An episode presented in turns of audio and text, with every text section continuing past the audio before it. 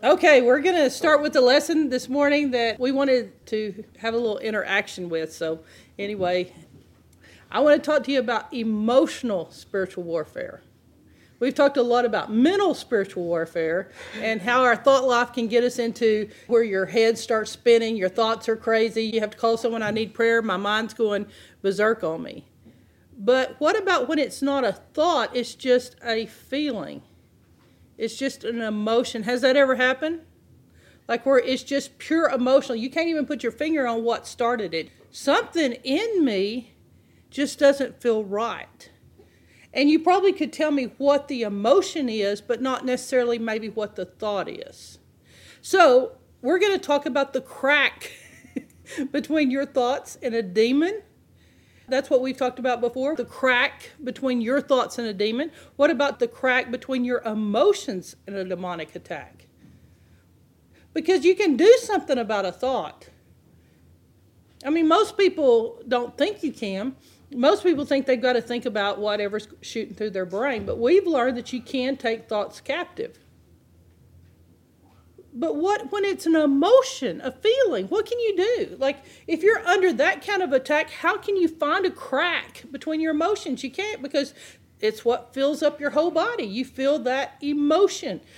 So, let's talk about the key verse we're going to use for the warfare. We're going to use Matthew 13 20 and Mark 4 16 and 17 because it's the same it's the same parable but it's uh, said a different way.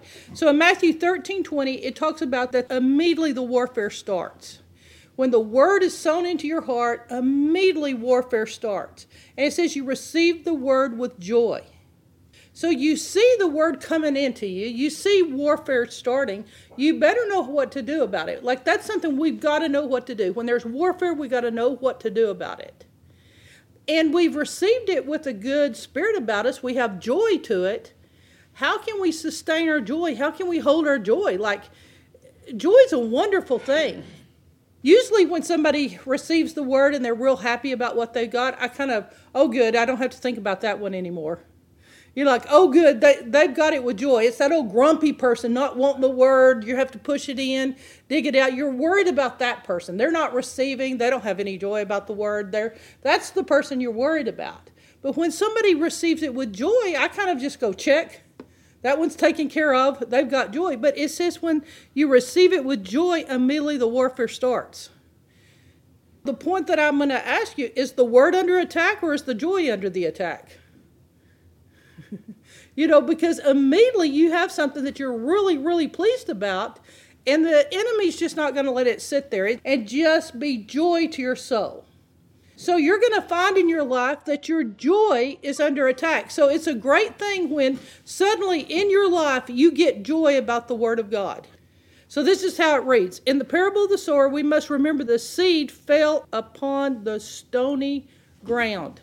So the seed fell, it was that rocky kind of terrain that we're used to in Texas. It says this is equivalent to those who receive the word of God with joy, but they only endure for a short time and they don't develop deep roots. So the seed goes in the ground, there's a lot of rocks, and it can't get the roots in. And it tells you what occurs to you that makes the the seed go under attack. It says that you either get tribulation, trouble, just trouble starts in your life. You're like, how can trouble come from this many different directions? Or persecution. That somebody is after what you got. You'll get two or three whispers of, oh, I know who they are, or oh, I know where this is going to lead. They'll just start pecking away at that seed inside of you. And immediately, two things that are under attack the seed, the word, and the joy. So, this is what I'm calling emotional spiritual warfare that it immediately creates chaos inside of you. But we want to do something different with this than looking at it as just your thoughts because really this group probably is trained to handle your thoughts. Like if you go into a situation and you're about to, let's just say, take a test, you're about to do something difficult, or you know you're about to go to the doctor you just don't let your thoughts go crazy and start speaking all kinds of negative and and you're going to die and, and you're going to fail and you know what to do on that kind of a thought attack But what about emotions? That makes you feel pretty powerless. So I'm going to read you this statement. When we stop justifying the emotions as being part of us, as something we can't help, we will likely see that there is going to be a crack between our emotions and self. Let me read it a different way. When we stop justifying the emotions as being part of us to the point we think our emotions are something we can't help, we are likely to see that we are in emotional spiritual warfare. Because a lot of times, I think with emotions, we don't think about that as being spiritual warfare. When it's your emotions all over you, you don't think, oh, I'm in danger. But this verse tells you that your joy can come and you can be so happy that God is a part of your life. And immediately the enemy comes in, and that's what he wants to take away. That's what he wants to block. That's what he wants to let you not get a root. Boy, if you can get a root in that joy, if you can make it where joy is permanent and you get your roots down in, into the Word and get your joy, it's going to be a good life for you to have that stability and that strength. So, we can't begin until we have the interactive part. So, before we begin, I want to hear from you. What is the definition of a feeling?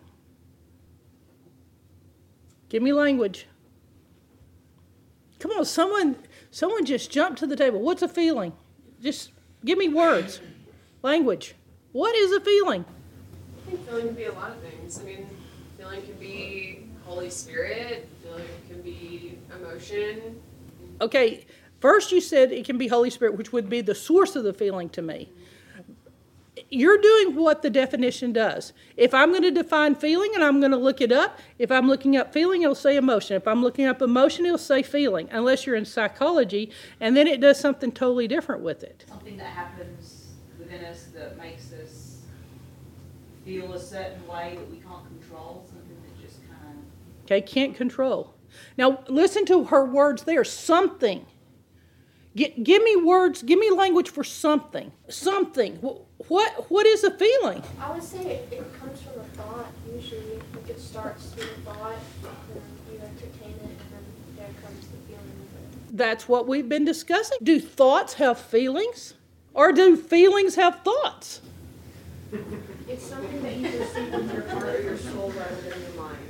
Okay, uh, uh, okay. You see it what? It's something that you perceive with either your heart or your soul, but not your mind sometimes the feeling starts before the thought. Like you can wake up and feel energy in. Because my mom's going to say, no, no, no, you had some thought way back there. If you can trace down the thought, you can say why the emotion. But uh, some of us say, no, no, no, we have an emotion and don't even know why, and later we give it justification. I think it's like, so your nervous system. Okay. Uh, that's what I'm looking for, Eric you've got nerves, right? So uh-huh. something that's hot and you touch it, you feel it on your skin. Mm-hmm. Your feelings to me are like your soul, not, mm-hmm. not necessarily your spirit, but like your soul. Like you've got nerves, you've got a sensory system inside of that that perceives, detects things. Perceives, detects. Okay, now when they describe it, they're saying a lot to do with temperature. So he's saying basically your soul has a temperature. It's either hot or cold. What do you do when it's not right? Uh-huh. Oh, now that now we're going to get into that in a second. Uh-huh. Sometimes something is so cold you grab it. Temperature ain't about hot. I've asked myself, okay, so inside of myself there is this thing called feelings. Where's that located? Like if I say I have thoughts, we're, when you think, do any of you perceive that your thoughts are coming from your big toe? Like I'm sitting there going, I'm thinking, don't step on my toe, it's thinking right now.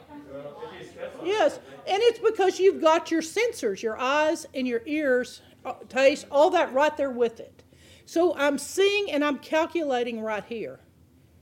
But feelings, where are they located? Uh, if I said heart, where do you say heart? Well, we all know because we did biology you know, so heart. But when you say feelings, where are those? They come from your mind. They come from your mind. They come from your mind, That comes from a very analytical person. I think it has to come from, I think your, I think your thoughts have to come first, ultimately, even if it's subconsciously. If you don't mind, come over here and hold hands with mom because y'all are y'all agree. But with Katie, we're gonna say, oh no, she's like just bubbles. It's just feelings. She doesn't know where she. No, your thoughts have, your thoughts have to come first, even if it's subconscious thoughts, or thoughts from way back when that you're not even necessarily bringing to the surface now, but they have to originate from some thoughts. That's what mom digs for. Look, look at mom. She's real happy over. Maybe you should go sit with Catherine. She's not moving, mom. That's what I'm asking. Right. Is it irrational you think if there Yes, is any yes, feeling? Yes, absolutely. Or is it you just have No, it's feelings? rational, no.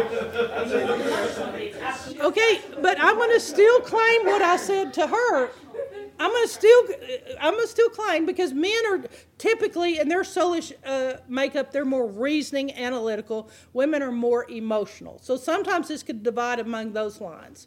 But I'm gonna still say something here. What Catherine is saying to me is still source. She's saying the source of a feeling is thoughts. But what's a feeling? What's the answer you want? I don't know. I came for you to solve it. I, I got so mad at this lesson for three hours, I could not answer that. It's the perception of conditions without words or understanding. Yes, very strongly they use the word perception on it. That it's a perception. So let's use a different word than perception and make it a little stronger reaction. So, yes, you came there with a reaction. It's a reaction, it's a perception. But what is it? I think the only way to put it in words is reaction. I mean, you feelings are everything reacting to your home life, your family life. It's Mm-hmm. your body's. Which goes back to thoughts. Yeah. It's, So, I mean, why, They have any thoughts, so Okay, perception, reaction. it's a reaction Okay. to, to I'm gonna put them on the same category. so, so why does a song that you like all of a sudden lift your spirits? Uh huh. I'm gonna put Uh, it in the same does. category I there why? If I want to make money, I just have to have in my song something about feelings. If you put the word feelings in a song, notice it'll go to the top. And I feel like it has to do with action, like it's something that you do in response to an emotion. Response, reaction, perception. But, but I'm still hearing path. I'm not hearing what is the feeling. Like, like can, you can't cut into yourself and say, "Oh, here's where the feeling bag is." Will the baby have feelings because it has thoughts, or does it just have feelings? Because I'd say. it has feelings. Like, does- does Do animals? Yeah, it doesn't have language. Why does it have feelings? It feels like you're scared. It doesn't have someone touching it. It feels. So, so we're working on sourcing. We're working on what causes it, perceptions, reactions, but we really haven't defined what is this thing that's maddening inside of us that makes most of our decisions. I mean, by the time we're saying it makes most of our decisions, the lack of the right, if you're emotionally deprived, it, it's a huge problem. But we can't even say what is an emotion. It's a feeling. What's a feeling? It's an emotion. I think it's I think it's Holy Spirit. I mean, because you, you know, God instills in everybody that we all know what right and wrong is. C.S. Lewis actually wrote on this concept that within even the unregenerate man, even the unsaved man, he has a a conscience that can. It, he said it. The Bible says it's not always accurate, but there is a sense of right and wrong that God put within all people. Paul talks about that, and I was. That's not your emotions. I do think Yeah. feeling though does come from the Holy Spirit. Okay, then let's take her her idea. Let's say that we've been mixed up all this time about feelings and emotions, and they really aren't anything but either the Holy Spirit comes into you and you feel His presence, His thoughts, His whatever He, however He manifests, or a demonic spirit, a dark side comes into you and you feel the ugh, not so good. How about if we're devoid? We don't have any feelings in and of ourselves. Like we're just perceiving the Holy Spirit, just perceiving evil. Uh, do we like because we have this thing because i've argued this with thoughts some people say they're either god's thoughts or the devil's thoughts and i'm like no i think man is an entity and i have a thought to brush my teeth this morning Yes, free will. free will so free emotions then The emotion is, what you do with that emotion is where the problem is. Yeah. mm-hmm But, um, but, you know, I mean, the emotion, uh, You can have you can have the emotion. emotion of rage mm-hmm that you really like, you know, I wanna, yeah we're gonna get to uh, like but whether or not, I mean, if you dwell on it, there, it, it's when you let that emotion mm-hmm alter your decision. So a lot of times it's hard, it is hard to control your emotions. You see something on TV, it Uh-huh. gets you really upset. uh-huh Somebody gives you a phone call and gives you a bad report. You have that instantaneous, but then you have a decision to make. mm-hmm What am I gonna do with that? Isn't that about, that's about consequences though, right? mm-hmm it's, it's still kind of the It's con- about collusion consequences, 'cause- but which is why I think it's more about a feeling, because if you're scared, you're scared because of the consequences this, whatever situation may give you. Or, uh-huh so you're reacting to whatever it is that's either making you feel good or bad because of the consequence of that thing. What I've heard so far is we have a beginning, a source, where it came from, and we also have a conclusion, a prophecy, a results, what we do with it, a finish. But I haven't found what what are words for me for what a feeling is. There's not a definition. Language. You know, the dictionary really tries and thinks they can give words to everything. Okay, this will either make sense or I will sound like the weirdest person here. We're open to weird right now. We're open to way out there. Okay, I, my emotions and my thoughts are separate. My thoughts are up here, I hear my thoughts. Mm-hmm. My feelings are here and I don't hear them, but they're there. I, I think that's a point. I think that's a point. You're hearing thoughts, you're feeling feelings. Let's just use that for right now And since they don't always line up. it's, my gosh, what about that dilemma? My thoughts are different than my emotions.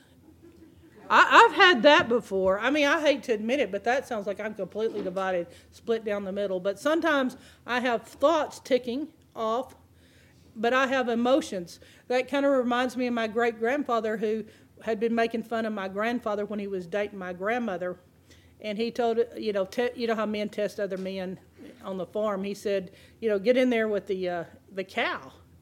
And my great grandfather was a rancher. I mean, he was wiry, lean, mean. You know, he was that machine. So my grandpa was a hard paying football player and good looking, and you wouldn't want to spoil any of his good looks. So he jumps in the pen, and that cow chases him all the way around the pen, and uh, he gets out. My grandpa, great grandpa's laughing at him, going, "You city boy," you know, and he's really giving him a hard time. So my grandfather said, "Get in." So my great grandfather jumps in there and the cow chases my great grandfather around and around. And they said, What happened? And he said, uh, My head said stay, but my feet said run. And I would say the part that tells your feet to run is your emotions. Your thoughts are saying stay because you're going to make a fool, fool out of yourself and you just made fun of your new son in law that's to be. But your emotions can tell you to do one thing and your thoughts another because his pride wanted him to stay in there. My solution so far has been take authority over bulls. It works.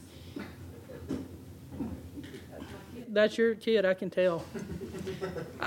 This is where I just started splitting apart on language for feeling. So I, I, I have to weigh in with you, Sam. I think you're right. I think thoughts you hear. Whether I, I can make a case for emotions being your heart because like Mhm. when you have heartbreak, like haven't you ever literally felt it in your heart, in your chest? Isn't that an emotion? That's the only one I can come up with. And I mean, even with the the falling in love, you like you feel it, and it's not your big toe where you're feeling it. one big toe's your thought. It's your body's, it's your, your body's reaction to an outside stimulus, a perception. Can you control your emotions? Uh, be an advocate to tell you right off the bat, initially, on the incipient spark of it, sometimes it's very challenging. I would say. for That's a diplomatic way to say very challenging. Yes. So in a way, we're kind of back to temperature. Like, have you ever just gotten hot and you just get aggravated? Never. Okay, girls. but sometimes it can be like you're having a perfectly good day or you're with someone you really want to make a good impression on, but you just, you're hot and you lose all your personality. You know, it's just that Texas sun is just bearing down on you. I mean, it, it's funny that it can be even as simple as, as temperature gauging.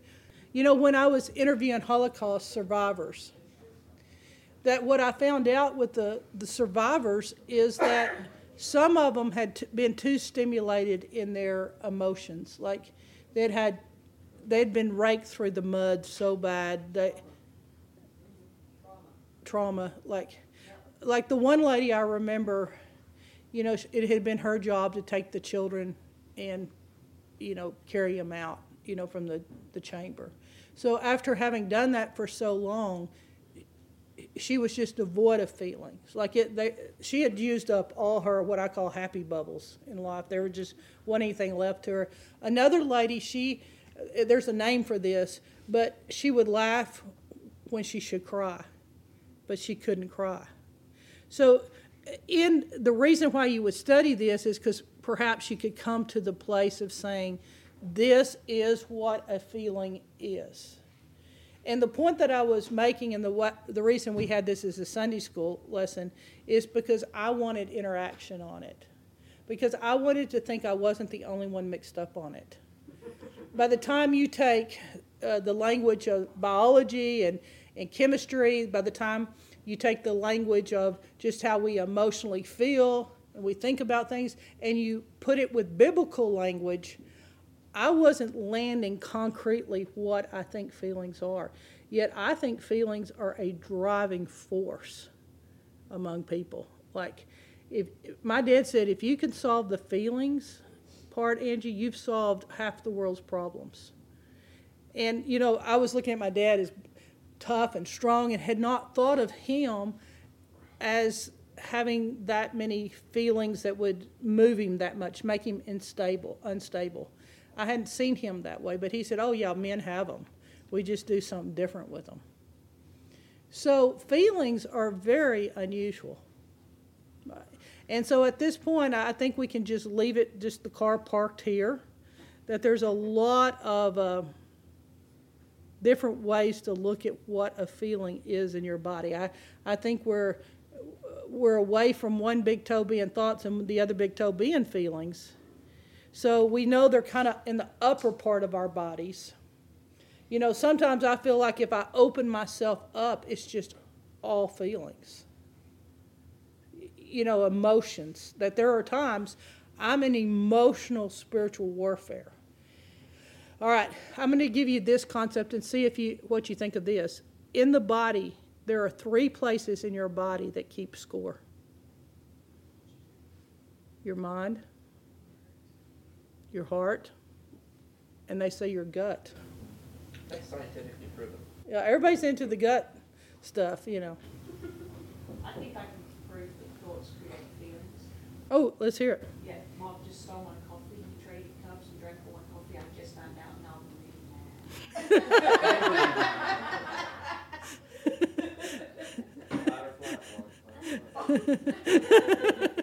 It's a challenge. What they tell me? You can either be right or you can be happy. gut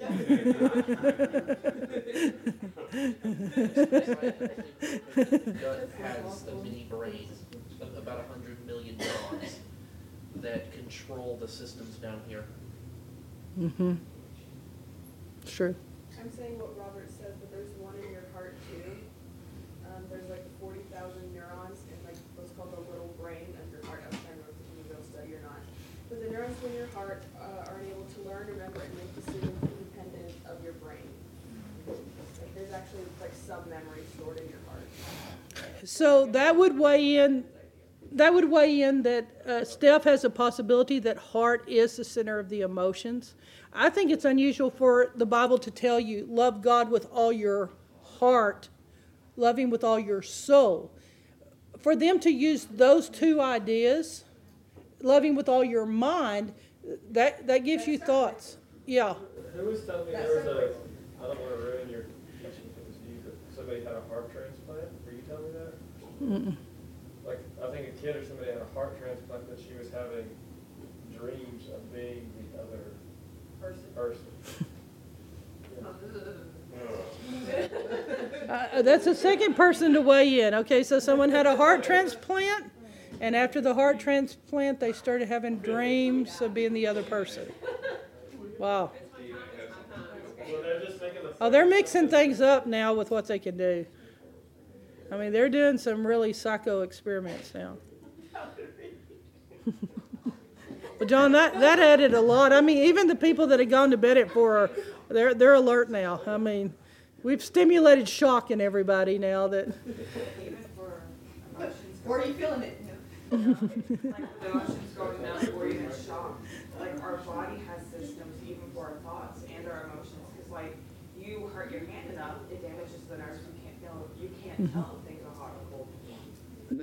There goes temperature right there. But then with feelings it's the same way. Is that whatever thing gets damaged for that feeling, like the lady who was in the concentration camps, Mm-hmm. you have that same type of jan- damage where your brain, that thing is there, but your brain can't, or where brain or heart can't perceive that feeling. That's, Let it's, you know that's they can be trained. physiological, like when you, your brain physically adapts to stuff like that, it actually starts changing the physiology. The brain, you know, when it's been damaged, is shocking where a different part of it can strengthen and compensate for it. So you see remarkable things that God has put within us, where that one's more coming out of a, a damage of, uh, you know, just different ways people deal with something. Sometimes people have imaginary friends when they were lonely. There's different things people do trying to cope. Adaptation. But Yeah. also we notice in deliverance, trauma is when demons enter. Yeah. We see it all the time. Uh, so Trauma is when demons enter. So you're asking how much does something like this ha- have had a demonic influence over it? But what I'm saying is, and I don't want to get ahead of you, is Ahead, I don't even know where I am. so our our mind, will, and emotions are all in our soulish realm. Mm-hmm. But we're noticing that anytime there's trauma, whether it's emotional or with your mind, that it makes you, let's just say, not in control, or it, does a shocking or a stunning. So when you're not aware the way that you normally would be, that's when we see that the demonic realm takes advantage. And we see in all of our deliverances, we go back to when it first started. Origin. And it's usually at a place of trauma. Mm-hmm.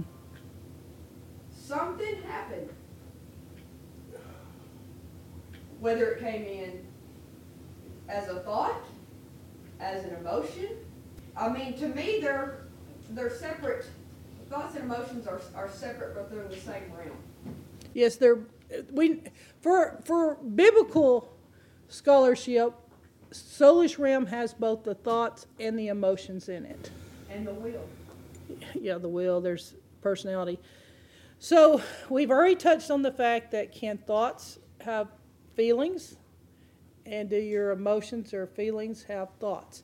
Now, if you get into psychology, they will divide emotions and feelings out. Everybody's just trying to find language for this. And I'm going to also tell you, it seems like language has evolved to be more precise. Like in the older days, they had one word and it, it could mean a lot of different things. So that makes it a little bit more testy when you're trying to really nail it down.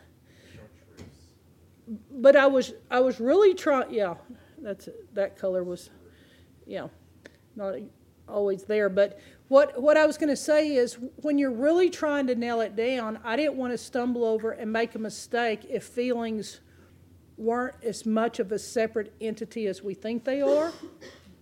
Or are they completely a separate entity? And the, the statement I heard that landed that the most was how Sam divided it out. And she said it might be a weird thought, it might be a way out there concept, but the truth is, she was telling how she could distinguish the difference inside of herself. And for feelings to be this major of a factor, I wanted us to really put some thought into them. because literally, we have felt and felt and felt and felt, but we don't have much understanding of them. Uh, let me let me read you this sentence. I don't think like this anymore. Like remember, I, I, I don't think like this anymore. So why do I feel like this? So you see a little bit of Sam's ideal in that. I don't think like this anymore. But why do I still feel that way?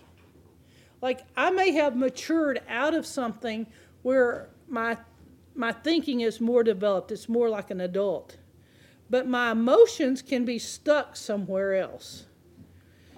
So you're asking yourself what is stronger? Emotions or thoughts, and that could be case by case. I mean, you could make a case for different people, it's different ways.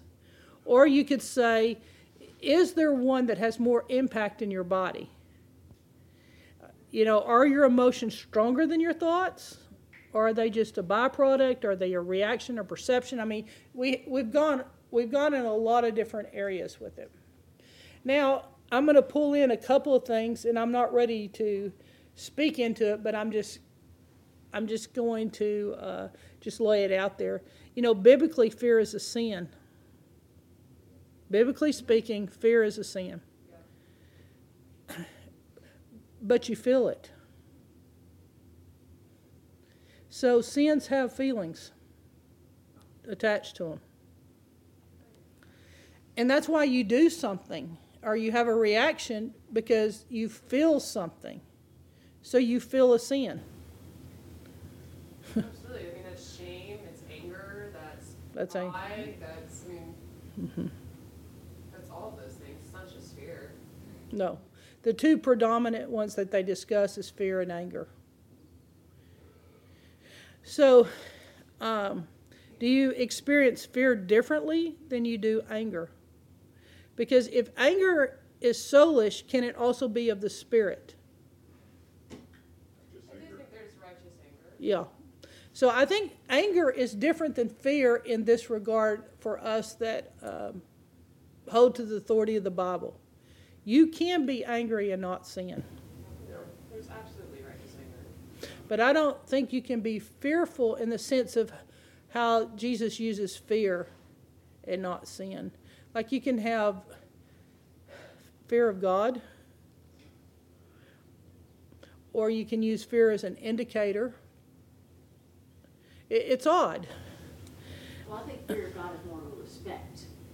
And then when they talk mm-hmm. about the fear that's a sin, that's when you're being fearful for your own safety when God's your protector. Let me tell you what I do with anger. I call anger when I'm really, really angry. Because we're talking about is anger soulish or is anger of the spirit? And I could say uh, some anger is soulish, it's selfish. But if I was going to describe what anger of the Spirit is, like when I'm very angry with you, or I watch Steph in Deliverance and she gets angry. Once it touched the altar and became holy in deliverance, when she's very angry, that means there's some demonic thing still present, or you've got some strong thinking error. And it, it, no one's going to rest until that's solved. It, it's just, it's not going to go down right. For me, if I get angry and it's of my spirit, it's not a selfish motive, but it's, it's in my spirit, it's a high form of fierce love. And I can't really distinguish the difference between uh, love in the sense of one feels like love because it's peaceful, but when it's not peaceful and it's fierce, it feels like anger, but it's a high form of love. It's a very fierce form of love. so you can see these even in the negative you can see things that god can take if you put it on the altar and let's say the only thing you fear is god himself what a way to live so do you experience uh, if we're talking about feelings do you experience joy differently than you experience peace i went negative first so because we make those two different names we're back to our feelings. You put you put your whatever gauge you have down there to check your feelings. I think it's different when you're talking about because I do think that you have the joy of God and the peace of God, and just normal joy and peace are very, very different things. Yeah, happiness is different than joy. Yeah, and so I think that when you're talking about righteous and joy and, and peace from God, I don't think they're the same, but I think they do run hand in hand. Mm-hmm. Um, but then outside of that, or happiness or worldly joy or peace or whatever is very fragile and can be fake in a way. You think you Mhm. worldly joy and, and peace is you can, Circumstantial. yeah, Mhm. it's like you can think you're happy, but then you go home that night and you're like you lay in bed and you're by yourself and then you're no longer happy. Yes. Or you can think that you're relaxed and you're chill and you're hanging out and you have peace, and then something happens and it's and it's no longer the case. You're making a very good point because I think the world lives on those what I call hyped up emotions. Like it's a party, so they're supposed to be having fun, so they try to give it all they've got. But the the high only has a very low down period. So, yes, I agree with you. I think that there, it's hard to explain it in your language uh, precisely that everyone says that's my language for it, but you're describing something that's really there. And only until you have true peace do I think you can understand what a, a false peace feels like.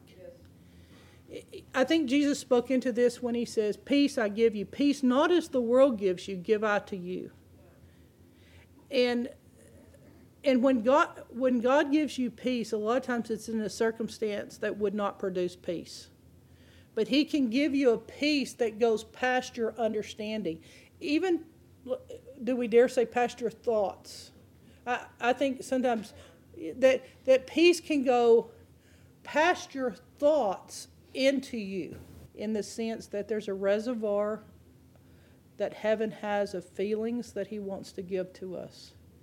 And, and the feelings that come down from heaven, uh, I would describe them this way. If, if Jesus says, I'm going to give you a peace, a peace that the world's not going to understand, is the kind of peace I give you. Someone made a quip about that peace.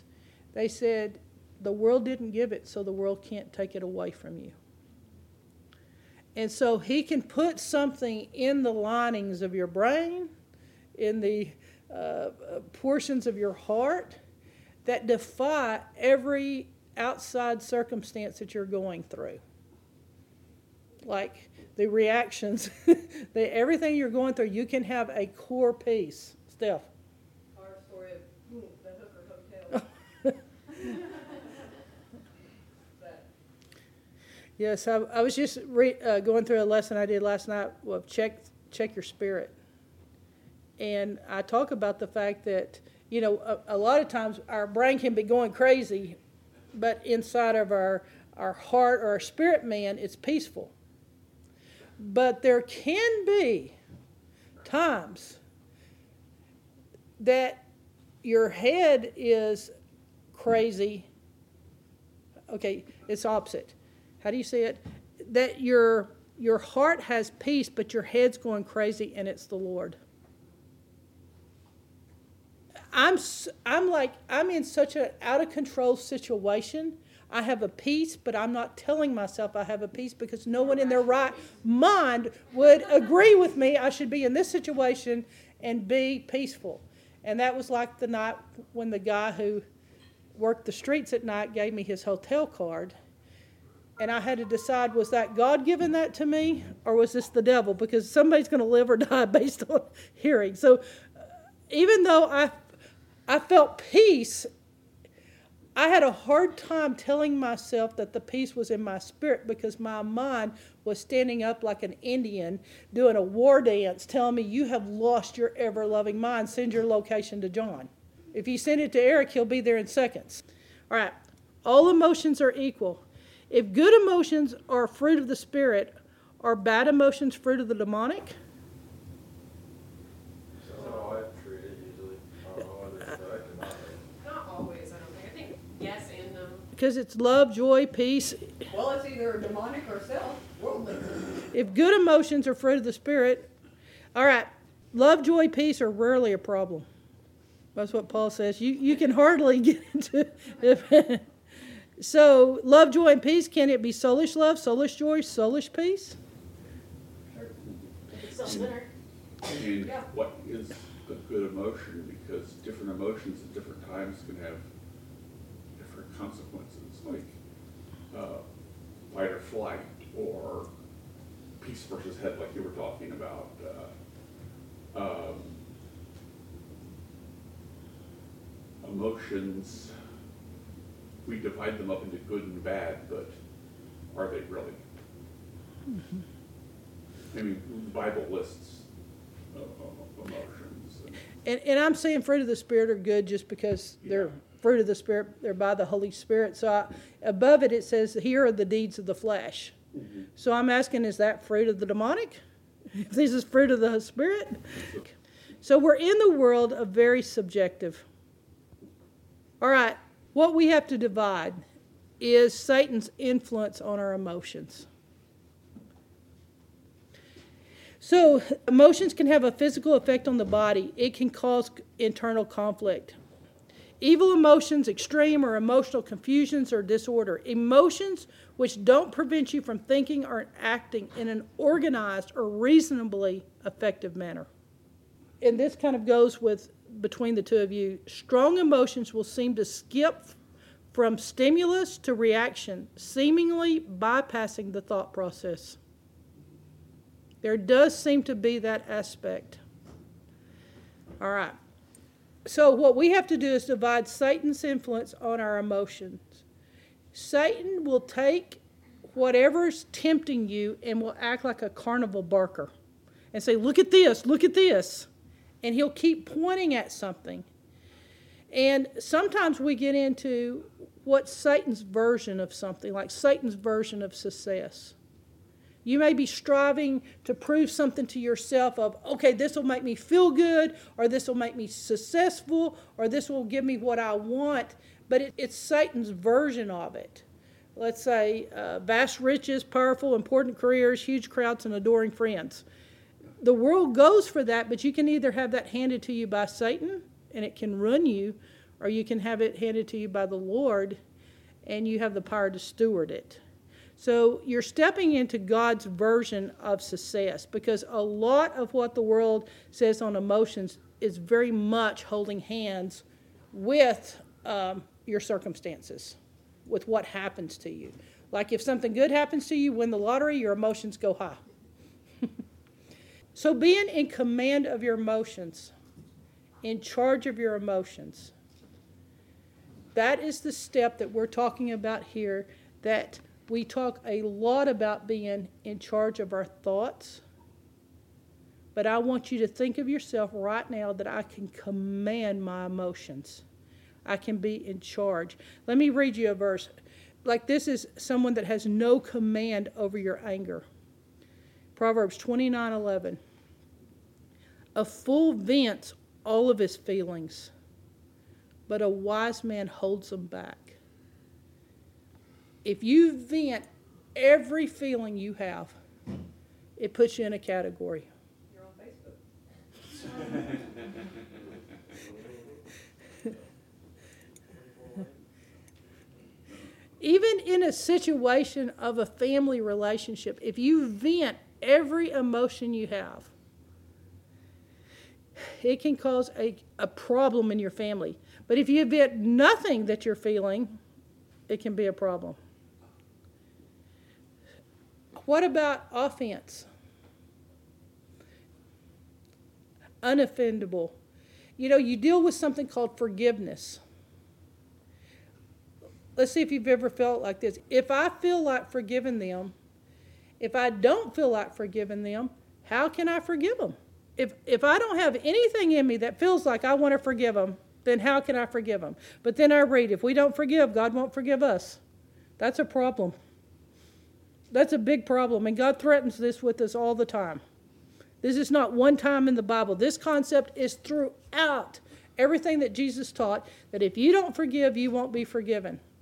But if forgiveness is a feeling, we've got a problem. Houston, we have a problem. Because if I don't feel like forgiving them, how can you expect me to forgive them? I don't feel like forgiving them. There's nothing in them that deserves to be forgiven. Your thoughts go crazy, your emotions go crazy. They owe me money. so, passives. Okay, if if aggressives have no command over their anger, their trigger, they're going to vent all their feelings. Aggressives. Everybody goes, "Oh, that's an aggressive." They have no control over their anger. I'm going to say passives have no command over their lack of anger. And that's a problem. Everybody looks at the aggressive and says, problem, problem, problem. it's obvious, they vent. But passives have no command over the lack of anger. You're in charge of your emotions. You're in command of them. You must lead your emotions. You must step forward and let the Holy Spirit take control. That concept that you're a product of everything you feel, and that is the message of this culture is I would not be being true to myself if I did something that was different than how I feel. Like, are you asking me not to be me and not to feel that way? If you get into that thinking, you're thinking like your culture. Yeah. And we're taking a flip right here and we're saying, you tell yourself how to feel. Yes. You are in command of your emotions. You literally can flip it. They will change on a dime. Like, it's shocking. Have you ever felt very strongly about something and 10 seconds later you feel completely the opposite?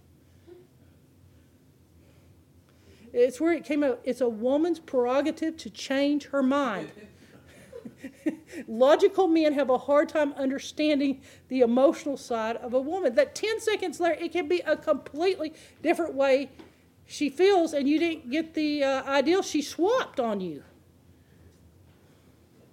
Sometimes you can have someone in iron sharpen iron and you argue it out so much that you've taken their position and they don't know that both of you have swapped sides. you, are so persuasive, you convince the other one. So passives I, do not have a free pass in this and say, I'm a passive, so I'm not the problem of venting. I'm saying you're not having command over your lack of anger you must be angry over the right things. A person that says no to never uses their no is not using their power. So you must have command. Some things are worthy of our anger. Some things are righteous. Our cause would not be righteous if we were not angry about it. So, you must realize that there are times that God's going to call on you because you're going to fix what you're angry about. So I can't have someone looking at someone and say, oh, they're the problem, they're the angry one. When I'm the problem that I'm, there's nothing that bothers me. I'm just going about my little selfish life, doing what I want to do, and not, I'm unaware of everyone. That's passive. So, um, people in addictions, it can be passive, scared of conflict, but hides what self wants. I mean, I, am going to have to bring to the table uh, Catherine's uh, real estate guy. That's on the other side of the table. We were talking about it. He's so passive. He's so selfish. He's so unhelpful. He's so lazy. He is what I call a self contained guy. He wants his money and he doesn't want to do anything about it. So when he gets to Judgment Day and he wants to go into heaven, God will say the same thing to him. I don't care about your eternity. I don't want to do anything about it. You didn't give me anything to work with, Mr. Lazy Passive Guy. So, why would you expect me to do anything about it when you did nothing about anything that I cared about on earth, says God? Like, God has things He cares about. That's why He tells that Matthew 25 parable of saying the goats go this way because they were unaware people had problems, but the sheep go this way. It's the concept that if you care, you have no emotional strength for anything God cares about, you won't get an unfair judgment. You'll get what's your standard of judgment. God will not care what happens to you. Find your own place to live in eternity. There's someone calling for you now. Go with them. Go where your God is. Procrastination. They think the, the day that I worked out procrastination with y'all, through all of our parents' generations, up to our parents, for generations before our parents to our parents, they looked at procrastination as a thought, a lazy thought. You just don't do anything in a timely man- manner. This is going to go with what you said, Sam. I, I don't want to do that. And they've had a switch on procrastination. If this could be our test case, it's no longer the thought of, I don't want to do that, that they work with on laziness it's, I don't want to do that emotion. And they started treating procrastination as an emotion and not a thought. And it's been a world of difference in the upkeep. So that's why when we've taken this and we've divided it out, you know, because I'm of the old school. If you don't want to do it, I can give you reason where you want to. and you will wear that feeling on your backside, and that will motivate you to do. But it doesn't cure it as an adult when you don't want to do it still. And that's because you are having are n- not having command over your emotions. It's pressure. It's what you're terrible at handling, pressure. And it's emotional. I think many of the battles that we're losing is emotional battles.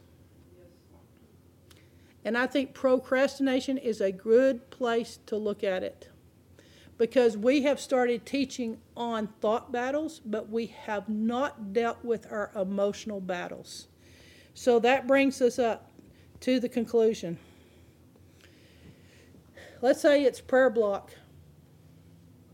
If you treat your prayer block as an emotional problem, like, do you feel like there's a brass heavens uh, over you? Do you feel like that God doesn't love you? Do you feel like He doesn't know you? Do you feel like that God isn't listening? You're going to have to take command of your emotions and say to your emotions what God says.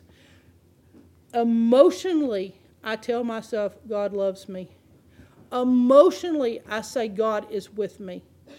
Emotionally, I say, I can't go anywhere that God doesn't go there with me.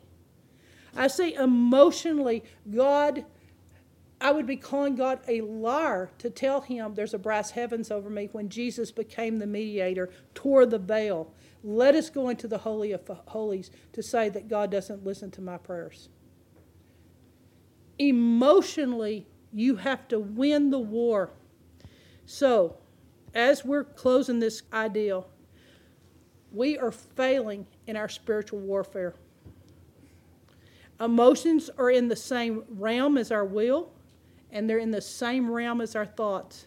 Then treat them like a thought battle. Treat them like it's a choice of your will. Take authority. Make a choice. You make a choice. I'm going to let this one stand or I'm not going to let it stand.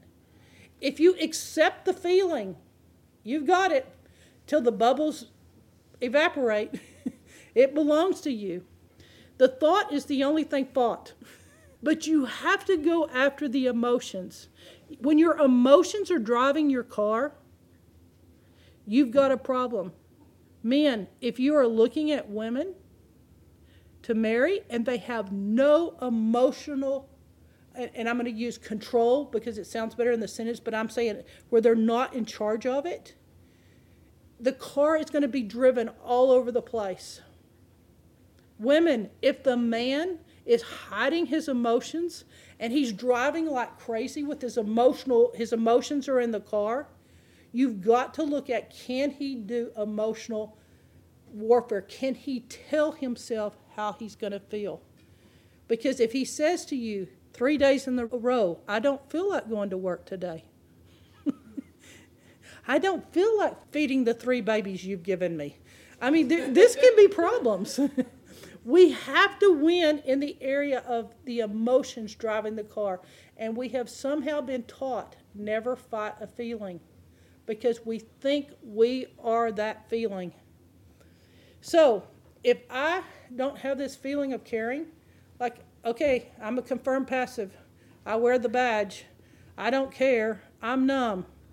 You have to go, I will not have this feeling of passiveness. I will not have this thing where I don't care about people. I must care. If I don't do it, who will? And you say, I will take charge of this feeling of depression. You are not going to waste my day. I'm not going to be laying around saying I'm all just out of been out of shape. I feel depressed. Are you really going to hand God when He gives you a gift of a day and you're going to give Him half of it back, depressed that you did nothing with it? Is that literally where it says each day present wisdom with your day? And the best wisdom you have is I just sit around feeling depressed, inactive, and doing nothing because I just didn't feel like it? That I just feel like a passive, so I'm going to go through my life not making any decisions, and I'm literally going to do nothing with my life because that's how I feel about myself. I mean, why should I feel differently? I have generations behind me that have trained me to feel just like this. I don't care how people think. I don't want to care how people think. I've got enough problems my, my own. Are you going to literally let those emotions stand? Is that what it's going to be? Or are you going to tell it to go in the name of Jesus? Are you literally going to speak to that emotion and say that Jesus bore my griefs, sorrows, emotions on the cross? That not, not only did he bear my physical stripes for healing, not only did he bear my sins that were scarlet and offensive but He bore my emotional health. He bore my wholeness and He bore my well being. And that's why I can say that literally He came to heal the brokenhearted. I don't have to bring brokenheartedness into every situation. I don't have to bring it into all my relationships. I don't have to make you pay for the pain that I had in my past. I literally have the ability to be in charge of my emotions.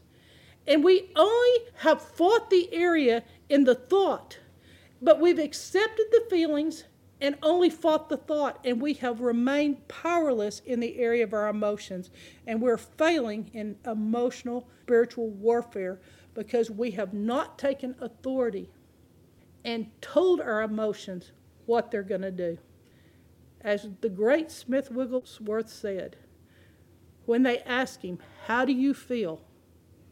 And everyone knows that when someone reaches a certain age, never ask the person how they feel. It is the first law of being around older people in a church that has all the elders. Never ask them how they feel because you're going to be there all day. But the truth is, you ask this generation how they feel, and they are typing away to tell you how they feel. You get on there how they're feeling, their feelings go 90 to nothing, and they're telling you how I feel, how I feel, and they never ever tell you what they're doing about it, their method, how they're getting out of it. It is powerlessness. And we all make fun of the older person sitting there talking and doing nothing with it, but we are not taking responsibility that there is very much something that God has given us to do. So when that younger person asked that older person, Smith Wigglesworth, How do you feel? He answered this How do I feel in the mornings? I don't ask myself how I feel, I tell myself how to feel. And that's wisdom. Amen.